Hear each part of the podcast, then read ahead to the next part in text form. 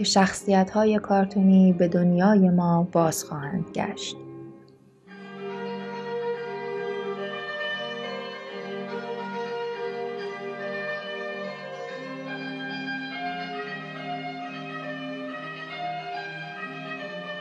در دنیای کارتون ها گویی که عنصر زمان اساساً وجود نداشته باشد کارتونیان پیر نمی شوند.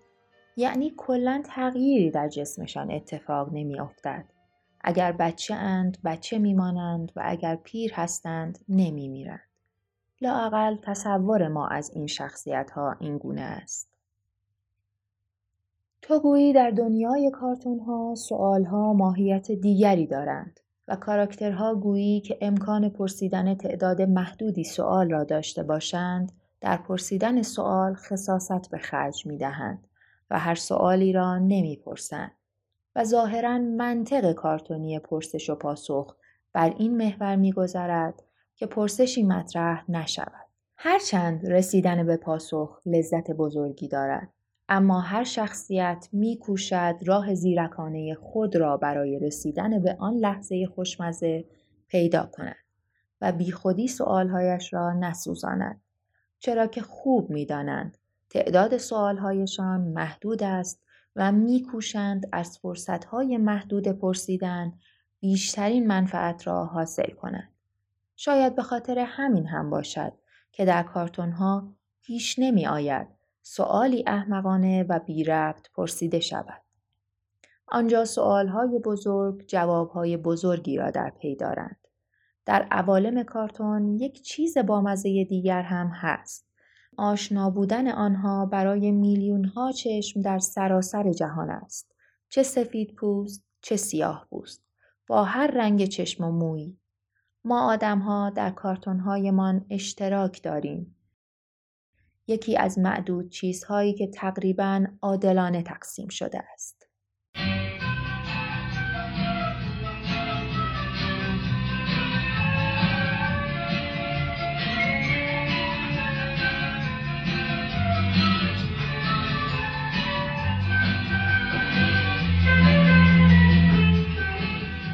سفینه فرود می آید و چوبین و مادرش از آن پیاده می شوند. چوبین هنوز هم آن دستبند سهرامیزش را دارد.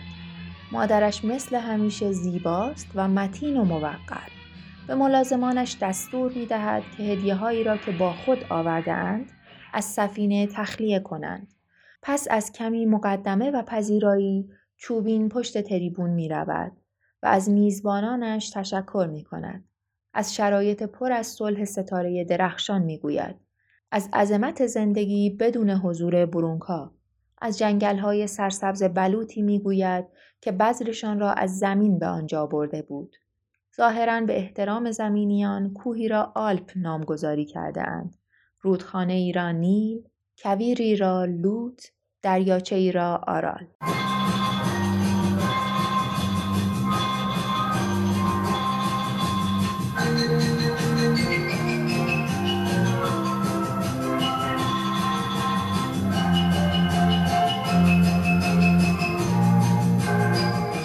ایکیوسان به استخدام یک ابرشرکت فناوری درآمده و برای مشکلات لاینحل آنها ایده های بکر و جدیدی ارائه می کند.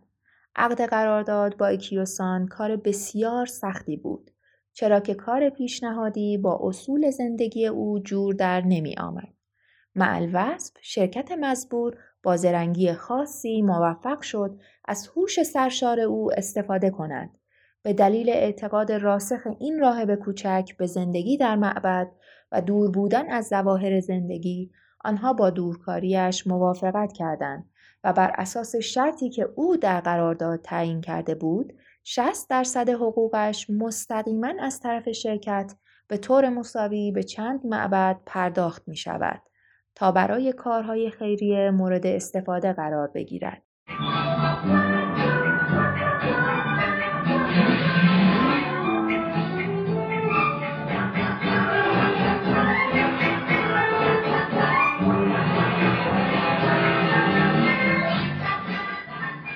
یوگی کاندیدای نمایندگی مجلس شده است و هر جا که می روی پوسترها و بیلبوردهای تبلیغاتیش را می بینی. از تبلیغات مزورانه و عوام فریب بیزار است و سعی دارد راستش را بگوید. مثلا در یکی از بیلبوردهایش برخلاف معمول که کاندیداها با طبقات پایین جامعه عکس اندازند او خیلی شیک در کنار گروه ثروتمندان شهر قرار گرفته است و در زیر عکس جمله بزرگی نوشته شده است ثروت یک فضیلت است او با کشتیش از شهری به شهر دیگر می رود و در میتینگ های تبلیغاتی سخنرانی های آتشین ایراد می کند. او معتقد است باید برای یک بار هم که شده توانمندی سیاست را در برقراری عدالت اثبات کند و در این مسیر برای خودش چند اصل را هم در نظر گرفته است. صداقت، سراحت و سماجت. همیشه از نوح صحبت می کند و دل بزرگ و اعتقاد آسمانی او را ستایش می کند و او را به نوعی الگوی خودش می داند. از آب شدن انقری به یخچالهای قطبی و زیر آب رفتن زمین می گوید و اینکه تنها اوست که سفینه نجات بشری است. او ایمان دارد که یک روز اتفاق خوبی خواهد افتاد. کسی چه می داند؟ شاید امروز ما و یک روز خوبمان شبیه آن روز خوب یوگی و آن روز خوبی باشد که به انتظارش نشسته است. یوگی به کار خودش ایمان دارد و خوب می داند برای مؤمنان تلخی ها انگیزه اثبات ایمانشان هستند. هرچه تلختر مستی آن بیشتر.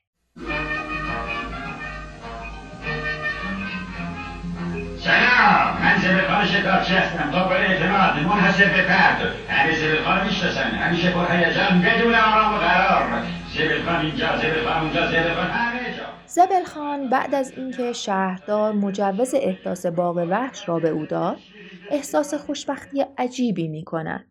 او با همه حیوانات طرح دوستی ریخته است و برای موفقیت در نمایش از شب قبلش با آنها سناریوهایی را تمرین می کند. مثلا رأس ساعت پنج که برنامه رام کردن شیر باید اجرا بشود و زبلخان باید قابلیت های در شکار شیر را به معرض دید تماشاچیان باغ وحش بگذارد آنها با هم طی می کنند که حیوان وحشی باید چه حرکاتی را بکند که نه رفاقت به هم بخورد و البته نه ماجرا آنچنان هم نمایشی و آبکی به نظر برسد. او یک یوتوپیای وحشی برای خودش درست کرده است و هر روز به عشق دیدن حیوانات بیدار می شود.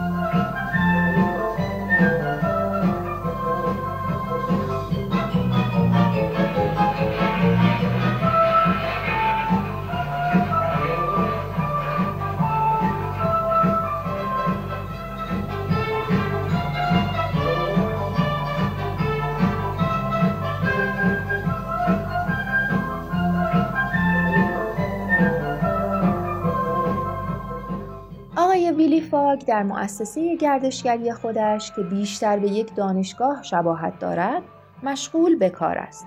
او مجموعه تحت مدیریتش را نه بر مبنای جذب حد اکثری توریست که در جهت تعلیم مبانی توریسم اداره می کند.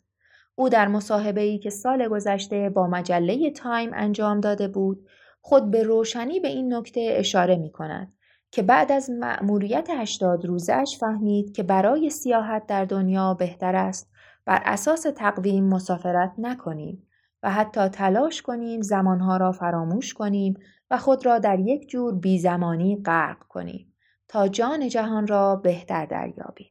بر همین اساس او اختلاف ساعت بین کشورها را بزرگترین فرصت بشر می‌داند و در کلاسهایش بر این امر بسیار پافشاری می کند که برای رسیدن به آرامش باید ریتم زندگیمان را با ریتم زمین هماهنگ کنیم. هر وقت در مورد آن هشتاد روز از او می‌پرسند با لحنی پر از افسوس و شاید دلتنگی می‌گوید آن شرط بندی بهترین حادثه زندگیش را رقم زده است و ناخواسته او را وارد مسیری کرده است که با تمام یاخته های وجودش از آن راضی است. شاید کسی نداند که آقای ویلی فاگ صدای بسیار خوشی هم دارد و گاه و بیگاه با تمام وجودش تصنیف زیبایی می‌خواند با مطلع عاشقی به رفتن است. بگو که ره کجاست. او کتابی هم نوشته است و در آن به این موضوع می‌پردازد که مسافرت در جهان چه مزایایی دارد و تأکید می کند حرکت وضعی هر فرد با حرکت چرخشی زمین گونه هارمونی منحصر به فرد دارد و باید تلاش کنیم هارمونی خودمان را دریابیم. او کتابش را به سعدی تقدیم کرده است. از نظر ویلیفاگ سعدی تجلیگاه همان چیزی است که او تلاش می کند به همه نشان بدهد. می‌گوید سعدی از اولین کسانی بود که دل به جاده ها باخته بود. نشر هارمونی در جهان را درک کرد و در نهایت توانست آن هارمونی را جذب و به زبان شعر ترجمه کند. ویلی فاگ مثل همیشه مرتب و شیک پوش سر کلاس حاضر می شود و با یک حرارت غیر قابل وصف از خاطراتش می گوید و از شاگردانش که در واقع مسافران آماتور هستند می خواهد که فعل مسافرت را به چشم کاری ضروری و حیاتی ببینند. او در همان مصاحبه حرف قشنگ دیگری هم زده بود که به جلد مجله هم راه پیدا کرد. گفته بود جهان به بهترین شکل ممکنش برای ما تدارک دیده شده است.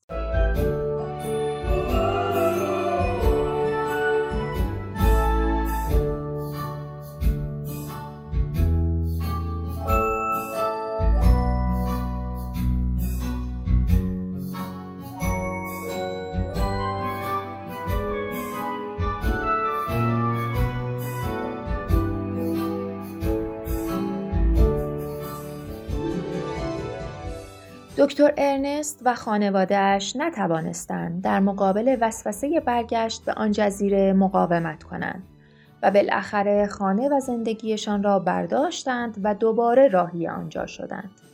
این تصمیم خانوادگی حالا با اختیار امان شده و چه لذتی دارد زندگی در شرایطی این چنین. آنها تصمیم گرفتند آرزوهایشان را در همین جغرافیا پی بگیرند این بار البته دکتر با تجهیزات بیشتری به آنجا رفته و با توجه به بکر بودن آن سرزمین قصد دارد در مورد چند بیماری خاص به تحقیقات بپردازد. آنها شاید به زندگی در آنجا معتاد شده باشند. اما این نکته برای آنها از من شمس است که اگر جای دیگری باشند اینی که الان هستند نیستند و آنها دوست می‌دارند همین باشند.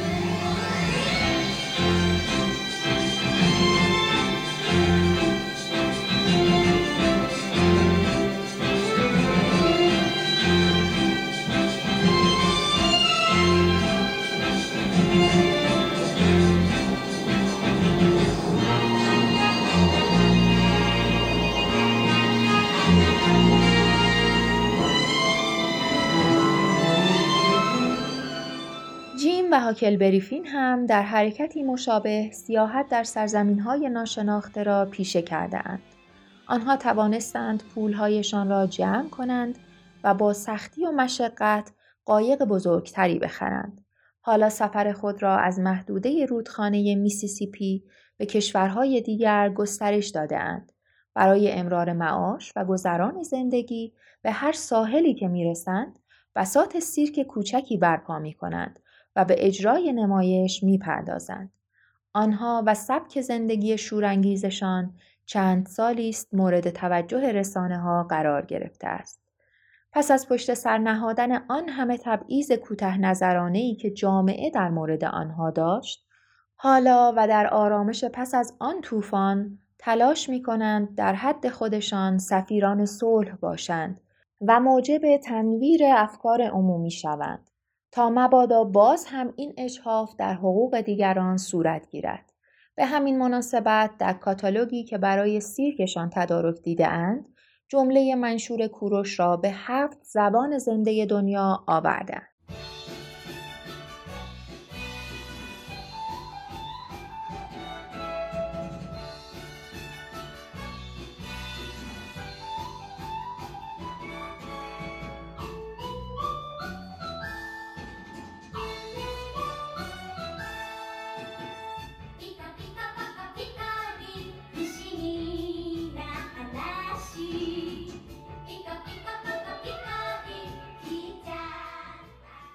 پدر ژپتو در حال طبع کتاب زندگی نامه خود است.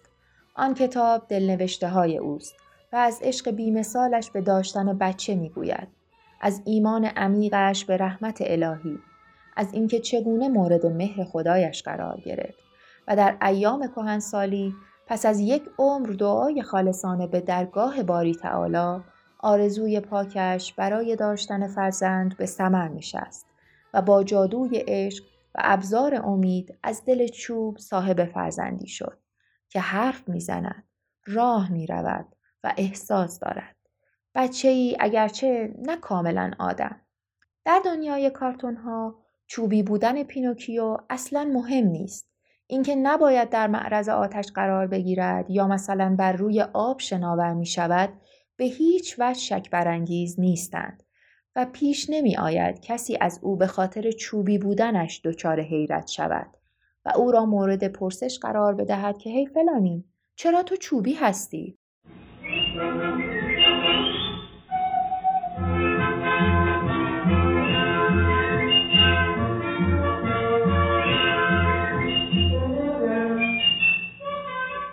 ملوان زبل در آن روز خوب باشگاه بدنسازی خود را راه می اندازد و جوانان را به زندگی در دنیای ورزش ترغیب می کند. او خود رأسا به تمرین شاگردان انبوهش نظارت می کند و برنامه های سفت و سختی هم برای تغذیه آنها با اسفناج در نظر دارد. او با مجاهدت های فراوان توانسته است مجلس را به تصویب طرحی مجبور کند که در آن دولت ها مجبور می شوند تولید اسفناج را چند برابر کنند تا قیمت آن در بازار شکسته شود و مردم به مقدار بیشتری از این گیاه جادویی استفاده کنند. قرار است تلویزیون ها تبلیغات گسترده ای را آغاز کنند و در آن از مردم بخواهند به سبد میوهجات منازلشان اسفناج را هم اضافه کنند. شاید خندهدار باشد. اما در آن روز خوب در ظرف میوهخوری روی میز از دیدن موز و سیب و پرتقال در کنار اسفناج تعجب نخواهیم کرد.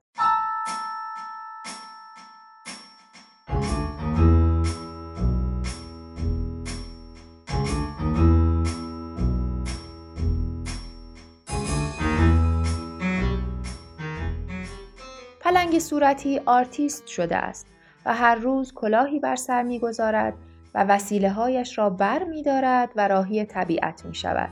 سه‌پایه‌اش را در زمین محکم می کند، بومش را بر روی آن می گذارد و سرگرم نقاشی از مناظر می شود. او همین چند سال پیش بود که فهمید اگر رسالتی در این جهان داشته باشد نقاشی است. دقیقا همان روز عجیبی که با قلب سرشار از عشقش به یک پلنگ خانم صورتی تصمیم گرفت با رنگهای دم دستش جزئیات صورت زیبای او را نقاشی کند. زیبایی آن پری صورتی آنقدر بر دل و چشم او مانده بود که در تنهایی و از کیلومترها آنسوتر از او پورتری را بسازد که نه تنها قابل قبول بود که در نوع خودش شاهکاری بود یگانه این شاهکار حتی در تاریخ هنر معاصر هم یک نقطه عطف به حساب می آمد و منتقدان بسیاری اندر شکوه این اثر قلمها فرسودند مورد تحسینش قرار دادند و از چپ و راست پلنگ صورتی را به نقاشی تشویق کردند. او اسم اثرش را مونالیزای صورتی گذاشته و برای دلور تازهش فرستاده بود. دلبر هم در برابر عظمت عشقی که در این تابلو دیده بود ساعتها گریه کرد و دل را به صاحب اثر باخت. حالا امورات زندگیشان با همین نقاشی های گاه و بیگاه نقاش معروف میگذرد و زوج عاشق با طوله های قد و نیم قدشان زندگی خوبی دارند.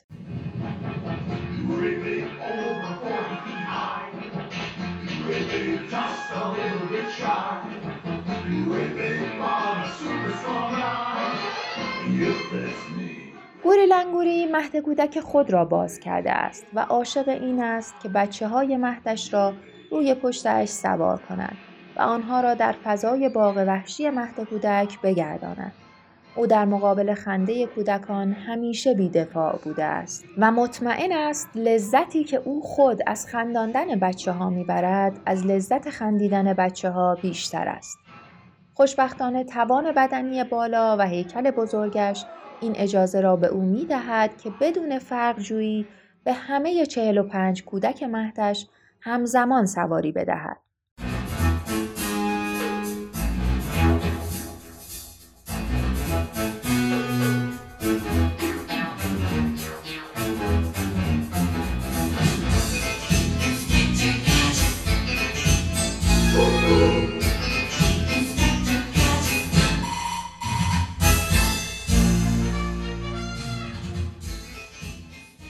کارگاه گجت در سطح شهر می گردد و کماف سابق همه اتفاقات دوروبرش را با دید بازی و تفریح می بیند.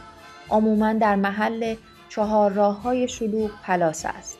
اگر پیرزنی نیاز به کمک دارد از دستهای پرتوانش کمک می گیرد و او را به آن سوی خیابان می برد. اگر پرنده ای روی های برق نشسته و دارد روی بسات دست فروش ها کار خرابی می کند از پاهای پرتوانش کمک می گیرد. می رود بالا و پرنده را به جای دیگری پرواز می دهد. او مدتی است از کار خود بیکار شده است چرا که اساسا نیازی به کاراگاه به معنای کلاسیکش نیست او و رئیس سیبیلوی بورش عصرها در پارک پیپ می‌کشند و خاطرات قدیم را مرور می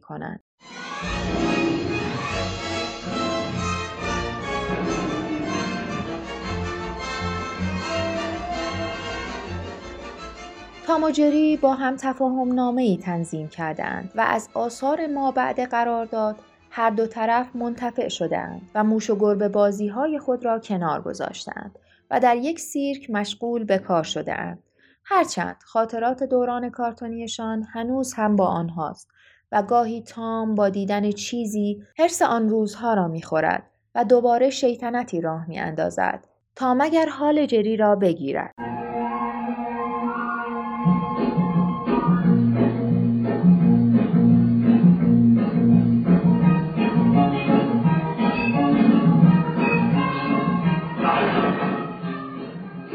گالیور هنگام برگشت به شهرشان اهالی لیلیپوت را دعوت کرد که هر وقت برایشان مقدور بود به او سر بزنند.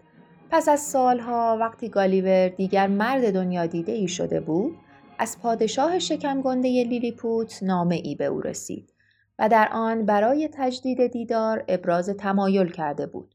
گالیور هم بیدرنگ دست به قلم شد و در پاسخ نامه ای نوشت و همه اهالی آن شهر سهرنگیز را به خانه اش دعوت کرد. در ذهن گالیور خاطرات آن روزها همیشه زنده بود و حالا فرصتی پیدا کرده تا رؤیایش را دوباره زندگی کند. رؤیایی که کم کم خودش هم داشت فراموش می کرد. او چند هنرمند معمار را استخدام کرد و از آنها خواست در سریع ترین زمان ممکن در حیات خانه اش ماکت یک شهر کامل را در مقیاس یک به ده برای او بسازند. هنگام ورود لیلیپوتی ها آنقدر ذوق زده شدند که تصمیم گرفتند در آنجا بمانند و حالا تعدادی از آنها در گوشه ای از حیات گالیور چسبیده به لانه سگ سفیدش که حالا به وضوح پیر و بیحوصله شده کشاورزی می کنند. تعدادی شعر می گویند و بعضی ها کشتی می گیرند.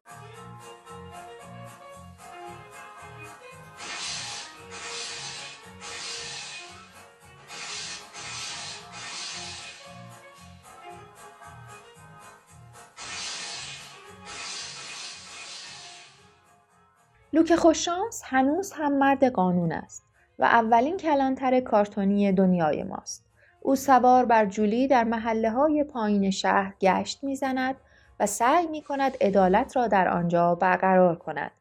بوشوک هم که مثل همیشه رد لوک را می‌زند و در مسیر عبور اوست، اخیرا دل به یک سگ گردن بلند و چشم درشت بسته است و روزگار خود را با او سپری می کند و از داستانهای حماسی خود در تگزاس برایش می گوید. برنامه دارد برای ماه اصل عشقش را به آنجا ببرد. حتی تا اینجا پیش رفته اند که اسم طوله هایشان را هم انتخاب کرده اند. لوک در اوقات فراغتش به کازینو می رود و خوششانسیش در این کار او را ثروتمند کرده است. هرچند که ثروت در روح تناز و جان وحشیش جایی ندارد.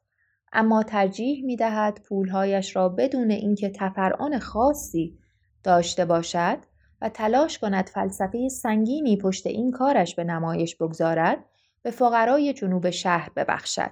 اخیرا یک باشگاه تیراندازی هم افتتاح کرده است که در آن پشت سر هر تیرانداز یک منبع نور قرار می دهند و با شوخ طبعی خاص خودش به شاگردان آموزش می دهد که به جای هدف چگونه به سایه های خودشان شلیک کنند. دالتون ها هم هنوز نتوانستند طمع خود را کنترل کنند و هر روز در تعقیب و گریز پلیسند. آنها در یک حرکت هوشمندانه حوزه فعالیت خود را به شمال شهر منتقل و محدود کردهاند تا از مواجهه با لوک پرهیز کنند اما آن برادر دراز و سادهشان هر روز نقشه را سر و ته می‌گیرد و موقع نقشه خانی برادران را به حوزه استحوازی لوک برمیگرداند. مردم شهر دیگر به این وضع عادت کردهاند و از حضور بانمک آنها در سطح شهر خوشحالند.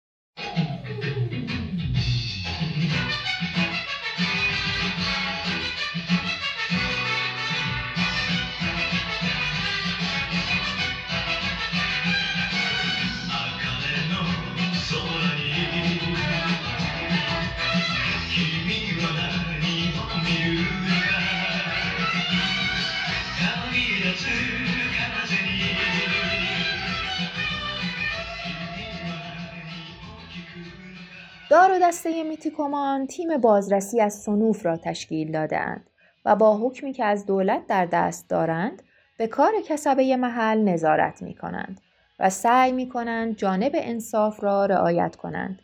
داداش کایکو ته دلش از این کار راضی نیست و دوست می دارد در کارخانه سنگبری و به جای ماشین های لیفت را کار کند. اما چه کند؟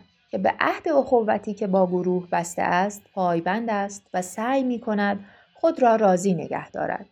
تسوکه هم از اینکه مهارت‌های شمشیربازیش دیگر خیلی کاربرد ندارد کمی قصه می‌خورد. سگارو و زنبه وقتی که فراغتی حاصل می شود به پارک های شهر می روند. سگارو با آن ظاهر عجیب و قدیمیش به بچه های امروزی یاد می دهد که چطور از درخت بالا بروند و از آنجا خود را به تیر چراغ برق برسانند و شیشه چراغ را بشکنند و بدون اینکه پارکبان متوجه شود از محل وقوع جرم فرار کنند.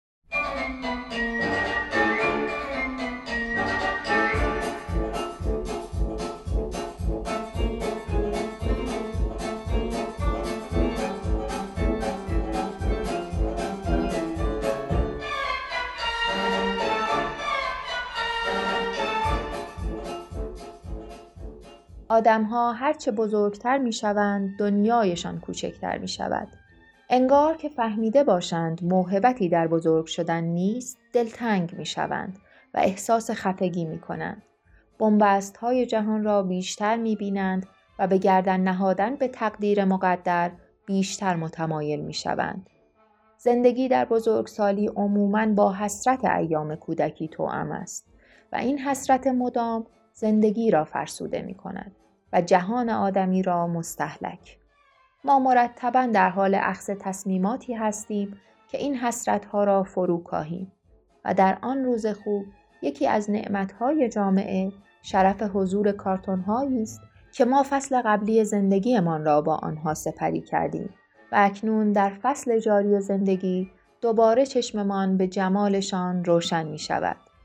ما با کارتون ها دوباره اصول ابتدایی را مرور می کنیم و چونان کودکی سال دوستی، محبت، راستی و دیگر فضایل را تمرین می کنیم.